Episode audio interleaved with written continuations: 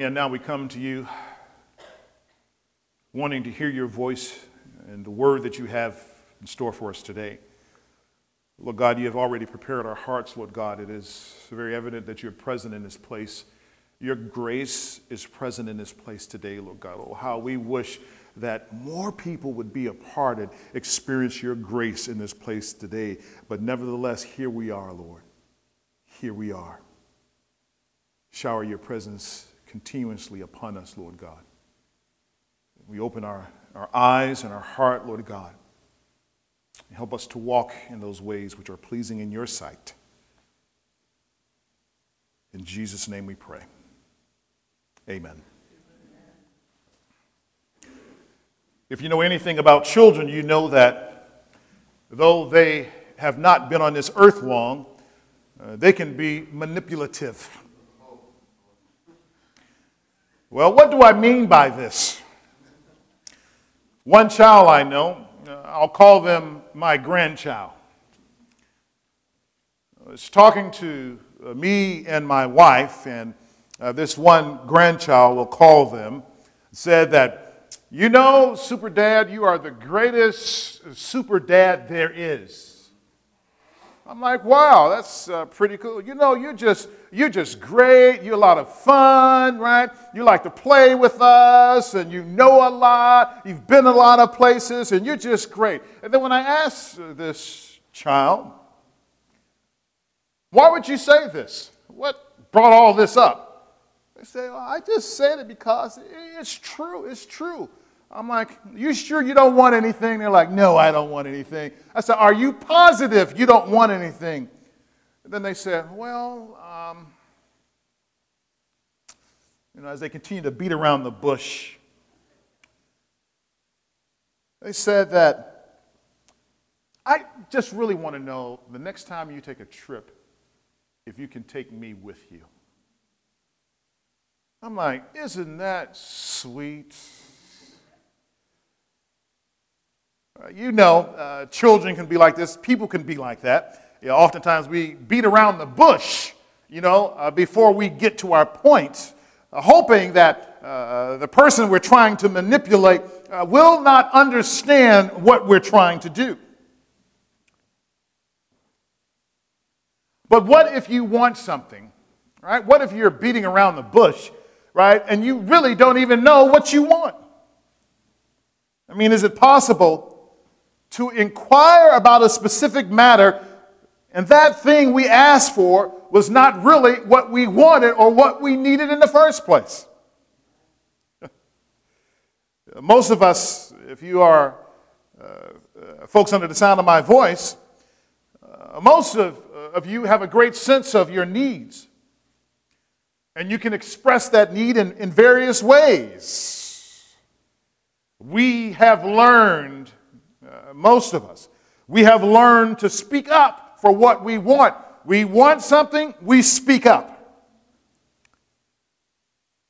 But sometimes our statements or our questioning may be buried. They may bury those things that are on the deep down inside of us so we're saying things, but they're really pushing down what's really down there. And sometimes we don't know what we want. So today we're going to look at a situation, a conversation that Nicodemus had with Jesus. A conversation I'm sure that he thought he had under control until Jesus began to speak. But once Jesus began to speak, then it started messing things up. And one thing I know for certain is that Jesus marches to the beat of a different drummer. Return with me to John chapter 3, verse 1. John, the Gospel of John, chapter 3, beginning in verse 1. In today's message, we're going to approach this encounter from uh, the standpoint of three questions that Nicodemus asked Jesus. So uh, we may be here one verse and then we may jump to this verse. There's a reason for that. But there's three questions that Nicodemus asked Jesus, and here they are, verse 4. Question 1, how can a man be born again? Question 2 in verse 4. How can he enter a second time into his mother's womb and be born again? Question 4, verse 9. How can these things be? These questions were necessary for Nicodemus to ask. Yet Jesus replies, it opens a spiritual door for him. So he may be asking one thing, but Jesus was trying to open another door. And Jesus will also open a door for us. But the question is will we walk through? People use flattery in conversation to gain access. So uh, they use flattery for a specific pers- uh, purpose. So beginning in verse 1. Now there was a man of the Pharisees named Nicodemus, a ruler of the Jews. This man came to Jesus by night and said to him, Rabbi, we know that you are a teacher come from God, for no one can do these things that you do unless God is with him. So we see here that Nicodemus, he approaches Jesus. This begins by our introduction, our first time introduction to this guy. And if you recall, Nicodemus was a Pharisee. And this is great importance in the conversation because uh, understanding who a Pharisee is, it sets the stage for great conflict in the Gospels later on. So if being a Pharisee is a Pharisee set the stage for conflict later on, we must understand the environment or the situation from which uh, Nicodemus comes out of. These Pharisees, they were known, they were well known group of men. Here it is. Uh, they had religious concern for their community. Religious concern specifically for their Israeli community. They were concerned about the Romanization or the secularization of their nation, that nation uh, that was birthed out of the heart of God, uh, that nation who was not a people became a people because God uh, reached down and selected them. But uh, this concern of the Pharisees, uh, that sometimes it resulted in Uh, unhealthy and unspiritual activities. But you get this that as much as they wanted their people to be close to God, their religious activities oftentimes drove people away from God. How is that possible? How is that possible that you're trying to bring people together and point to God, and in the end, they end up further away from God than they were in the beginning? So if you had left them alone, they probably would have been had more of a relationship with the Lord in the first place. Nicodemus addresses Jesus. Fascinating. Uh, again, remember, uh, the Pharisees, they were the spiritual elite of the day. And they're the ones that had gone to seminary. They're the ones that had known everything there was to know about Scripture, right? And they knew all of this. And when anyone would come into the picture who said that they came from God, you know who showed up? It was the Pharisees. They wanted to know what you were teaching in the name of God. Uh, they wanted to examine you to see if it was true. Uh, let's, let's look at uh, John chapter 1. John chapter 1 as an example. Verse 19.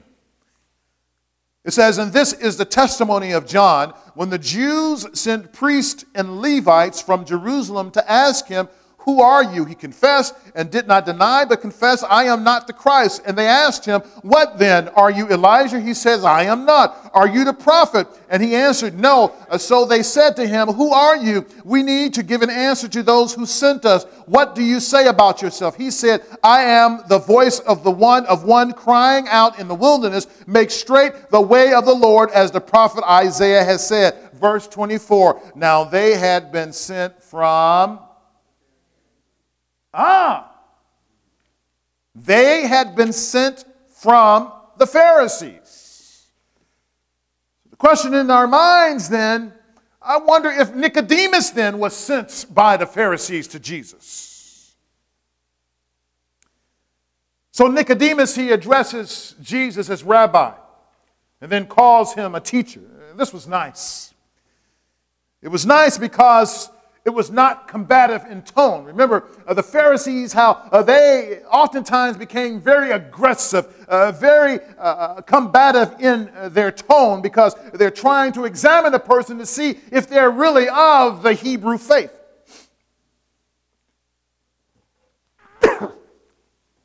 so, he was being polite to Jesus. And you know, everyone who's being nice to you, they may not be nice to you for the right reasons. Sometimes folks are being nice to you because they have other motives, so you have to be careful. Jesus understood this. But Nicodemus, he did not have a full comprehension of who Jesus was. Somehow he thought Jesus was some average guy just doing some really, really good things. There are other people from other religious traditions while they don't subscribe uh, to Jesus being the Messiah or Jesus being God, uh, they believe him to be a nice guy and a great moral teacher, which is why you will oftentimes find uh, Jesus mentioned in some of their writings. But isn't it fascinating? You don't find their writings m- mentioned in our scripture. fascinating. How do you see Jesus? Do you see him as a nice guy? Who does good things, or do you see Jesus as God? Our understanding of this not only affects how we worship, but also how we live as His representatives to see if we're really and truly Christian. You see, there are plenty of teachers and even plenty of good guys in the world. Many of these folks have lots to offer in terms of uh, our fixation on the temporary nature of this life, the one that we live in the flesh. So, uh, do we see Jesus to be different from everyone else in this world? Nicodemus says that Jesus, you come from God. This is fascinating here. Now, uh, back here in, in chapter 3, he says here again, Rabbi, we know that you are a teacher come from God. Everyone sees that, right? Right? We see that. But listen what the original language says, right? The original language says it like this Rabbi, we know that from God you are. Rabbi, we know that from God you are. So it doesn't say that uh, we know that you are a teacher come from God. You, you, see what they do and what you can do in, in the Greek language when you want to emphasize something, you'll take that which you want to emphasize and you'll throw it to the front of the sentence. So he's saying, from God, you know that you are. Right? Showing this special emphasis. So whether uh, he was being duplicitous or being truthful, uh, there was a feeling among the Pharisees that uh, Jesus was different from others. So Jesus, he responds to Nicodemus. You know, God's response to us sometimes, sometimes it feels as if he didn't, haven't heard a word that we said. Sometimes God's response to us, it sometimes feels as if he hasn't heard a word that we said. What do you mean by that? You, you, know, you know what I'm talking about. Oh, God, I need money to pay this bill tomorrow. No money shows up. Oh God, I need to be healed. Like right now, I'm in a lot of trouble. Uh, we're not healed right now. Oh God, I've been praying for a year for this to happen and it doesn't happen. Uh, hello, God, do you even hear me?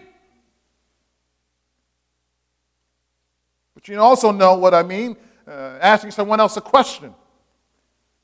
You ask them a question, it's like they can't hear a word that you're saying. It's like you're talking to a wall. It feels as if they're not listening. And then you shake them and they say, Yeah, yeah, I'm listening to you, but you know deep down inside they're not listening to you. But why should God, our relationship with the Lord, feel the same way? Pouring out our hearts left and right only to be ignored by Him or not given exactly what we want or all the timing that we believe is not right. It just doesn't make sense. And then there are folks who you really don't have a relationship with God, right? But you pray to God. And your condition to God is this I'm going to pray to you and if you answer all of my prayers, then I will consider coming to you in faith. In other words, you want God to prove himself first. You see, Jesus replied to Nicodemus. The reason I say this is because it doesn't seem to answer Nicodemus's issue. Right? Remember, Nicodemus says that you are a teacher and that you come from God and you have done great things, great signs. And then Jesus answers here in John 3 and 3. He says, Truly, truly, there it is, Amen, Amen, right? The original language, Amen, Amen. And so it is, and so it is. So truly, truly, I say to you, unless one is born again, he cannot see the kingdom of God. What? Like Jesus, where did you? Where were you? Were you out in space somewhere? I'm asking you a question, uh, telling you, complimenting you about what greater teacher are. Teach me something. Open up a new avenue. But Jesus says, truly, truly, amen, amen, amen, amen. I say to you, unless one is born again, he cannot or she cannot see the kingdom of God. What does this respond has to do with Nicodemus's statement? Jesus respond to Nicodemus to what he was saying by immediately switching the topic? Jesus knew Nicodemus. He knew he was there for more important things than what his initial words were suggesting. This makes sense because, after all, Nicodemus had gone to Jesus in the cover of night. Why? Why nighttime? Do you think that Nicodemus would travel all the way wherever he came from to see Jesus at nighttime to tell him, Oh, you're a great teacher, right? Uh, Rabbi, you've done great things. Everybody knows that. Why would you come all the way at nighttime to tell me this? So, Jesus uh, being God, and if Jesus is God, this means that he's also omniscient. That means he knows everything. So, therefore, he knew that there was some, some spiritual deficit in the heart of Nicodemus that he needed to respond to. So, Jesus was not responding to his statement, Jesus was responding to his heart. Jesus was not responding to the words that was coming out of his mouth, but he's responding to his very heart.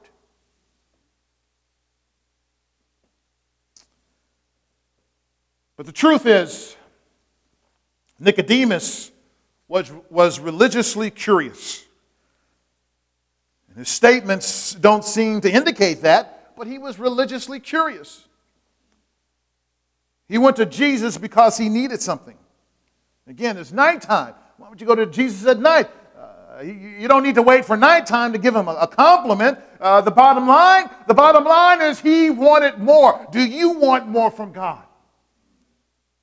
Do you really want more for God, or are you going to wait to get home? Or are you going to wait for nighttime to talk to Jesus? When Jesus says, Tell me now. Most people, and I say most people, most people don't come to church for nothing, I hope. And if you came to church for nothing, I pray that Jesus will answer your nothing with something. He will give you today something that you did not expect. And so Jesus' response to Nicodemus was Truly, truly, I say to you, unless one is born again, he cannot see the kingdom of God. Again, look at this. Nicodemus' statements to Jesus, again, verse 2 Rabbi, we know. He doesn't even say, I know. He says, we know. Uh, collectively, uh, the people that I am a part of, we know that you are a teacher come from God, for no one can do these signs that you do unless God is with him. Jesus turns around and tells Nicodemus that even though all of you all say that I am a teacher come from God, I want to tell you something. Jesus, he dismisses the generalities and speaks directly to Nicodemus. Why? Because even though uh, Nicodemus says, We know that you are, uh, Jesus says, Truly, truly, I say to you. So you coming around here beating around the bush, talking about we know and, and, and us and all this other stuff, but I want to tell you, singular, right now, that unless you are born again, you will not see the kingdom of God. So Jesus says this here in verse 3. And then Nicodemus, he responds to Jesus with two questions, but these two questions are really one. Here's the first, uh, verse 4. Nicodemus said to him, This is Jesus, How can a man be born again when he is old? In other words, Nicodemus was saying that what Jesus was proposing that is totally illogical. What God wants to do, it doesn't make sense. Have you ever thought what Jesus, what the Bible wants of you and what is asking of you, that it makes no sense at all? I mean, when Scripture tells you to be morally good and upright in our dealings with the church, uh, at home or in our job, uh, does it always make sense? I tell you, it makes no sense sometimes when we are up against a tidal wave of unrighteous people, uh, uh, unrighteous people and systems that reward corruption. It makes no sense at all when Scripture tells us not to be impartial when everyone around us gets what they want because they are being partial. Makes no sense, God. So, what Jesus said to Nicodemus doesn't make sense It's not logical.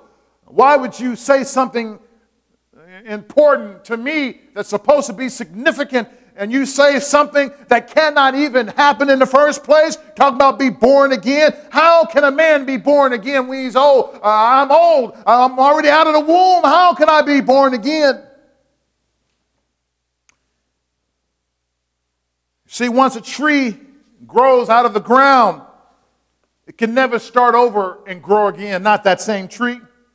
Once the sky pours out its snow, it can't unsnow and start over from scratch. It can't reverse its course and go back into the sky and undo everything that has already been done and start from brand new. And what Nicodemus was asking is this how is it possible to reverse the irreversible? What Jesus proposes it doesn't fit the norm of human history. Second part of John 3, verse 4. Can he enter a second time into his mother's womb and be born? This question alone could be enough to knock some people's ideas right out of the conversation. Right? Have you ever been in a conversation with someone and then they ask you, you thought you were doing really good, and they ask you that one question, it just like throws you totally off, and you don't even have an answer. It's happened to me before many times. Nicodemus, he says, Can a man enter a second time? Can a woman enter a second time into their mother's womb and be born? And we know the answer to that question. The answer to that question is no. However, if you're going to have a spiritual conversation with Jesus, it needs to start by asking the right question. We must ask the right question. So Nicodemus thought that he had Jesus cornered by saying, if what he says is true, then how can it be possible given the limits of a person's physical capabilities? That paradigm about life we are aware of, and the ones that have existed since the beginning of time, have been the norm. And no one has undone birth.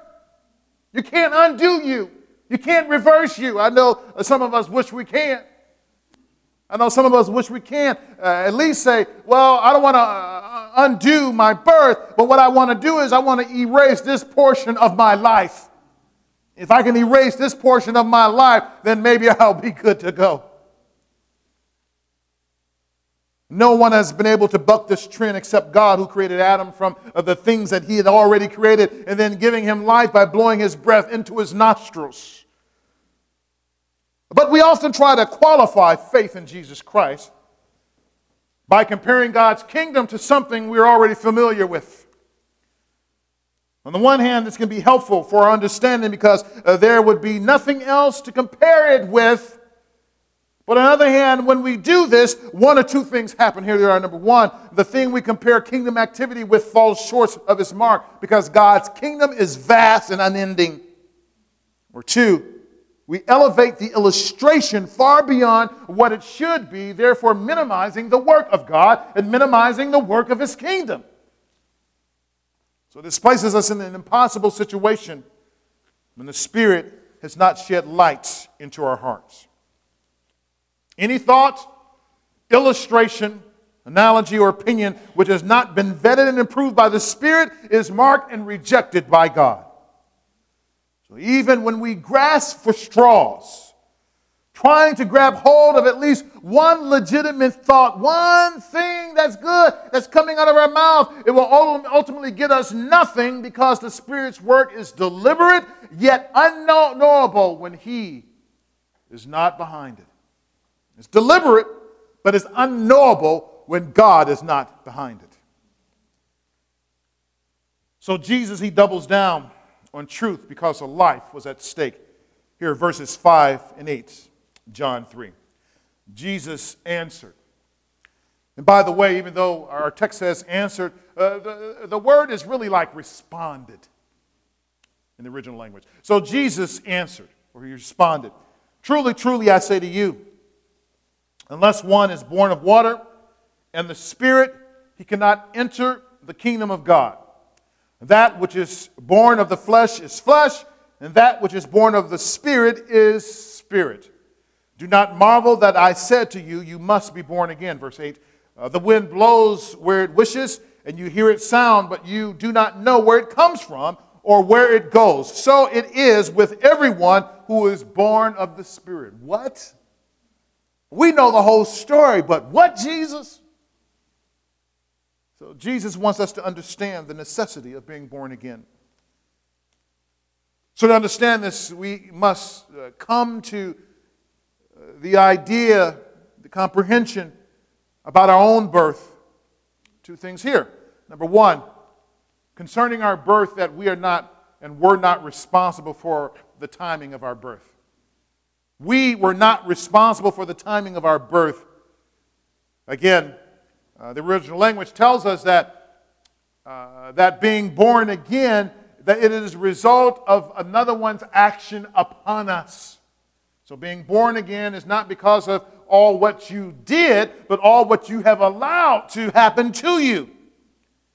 This is true of human birth and also true of the birth which comes from above, or being born again. In the human birth, the baby doesn't produce the contractions. Did you know that? Hopefully, I got that right. But it is the body of the mother. I've never had a baby before, so therefore I can only speculate and read what someone else has told me, right? Uh, so, but uh, the body of the mother, it is that which says that it is time to get this little person out of me. The body says, You have been in here for nine months, and now it's time to vacate the premises. You got to go. So there is an environment of birth which the baby finds itself a part of, but one in which all the activities occurs on the baby. The second thing is true of our birth is we're not responsible for its condition or its creation. If we were really honest with ourselves, for all practical purposes of common sense, right? And here it is. It could be possible that your parents may not be your parents. It could be possible that those folks who say that they're your parents are not your parents. Well, why would you go and say something like that, especially with our kids up in here? Why would you say, you know, something like that? Well, we don't know who we were attached to when we came out, do you? How many of you remember the day you, the moment you were born? Right? We come out, we're there, and later someone tells you, that's your mommy, that's your daddy. Right?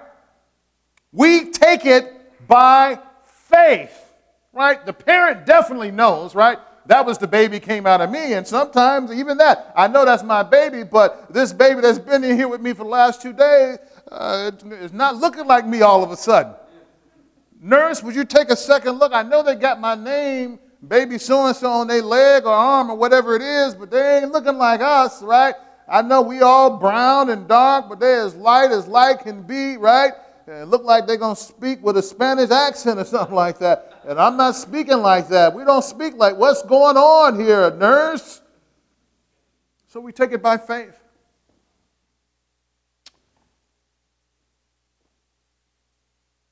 Jesus says, verse 8, the wind blows where it wishes, and you hear its sound, but you do not know where it comes from or where it goes. So it is with everyone who is born of the Spirit. What Jesus is saying is that you cannot put shackles on the sovereign work of God. The wind blows, or the Spirit blows, right? The same word here. But the wind blows where it wishes, and you hear its sound, but you do not know where it comes from. So it is with everyone who's born of, of the Spirit. It is a supernatural work of God. So you can't pin it down with trying to say that, Nicodemus, how can these things be? You can't pin it down by saying, uh, can you enter a second time into your mother's womb and be born again? You can't pin down the work of God that way. Everyone who is born of the Spirit, born again, born from above, or sees the kingdom of God have an existence which is now relationally connected with the Lord through his sovereign activity which cannot be seen. So Jesus says that indeed to be born again it is an acceptance of your sinfulness and us allowing for God and His work to come upon us. It is a new life which can only be given through the acceptance of God's grace by faith. It's fascinating that we accept our natural birth by faith by the fact that we belong to who? We belong to this guy and this lady. Why not our spiritual birth? Why not the fact that God says that I will allow you to be born again, and when you are born again, you are born into a new family? You accept that by faith. But only accepting the word of another person that they're telling you that you belong to you, is that enough? And God's word is not good enough for you? So God says that uh, if we are born again, He says you will see the kingdom of God. God says that uh, if you are born from above, same words, right? Born again, born from above, He says that you will have eternal life. Uh, so the curiosity of Nicodemus led to questions of impossibility but the question of impossibility is answered by the possible God whom we serve. So never think that God can do something that can't be done because nothing is too hard for God. So our spiritual curiosity is a quest for truth. And it's only found in Christ who imparts it eternally to us. And he gives it freely to anyone who has a real desire and a real passion to know. Let's pray.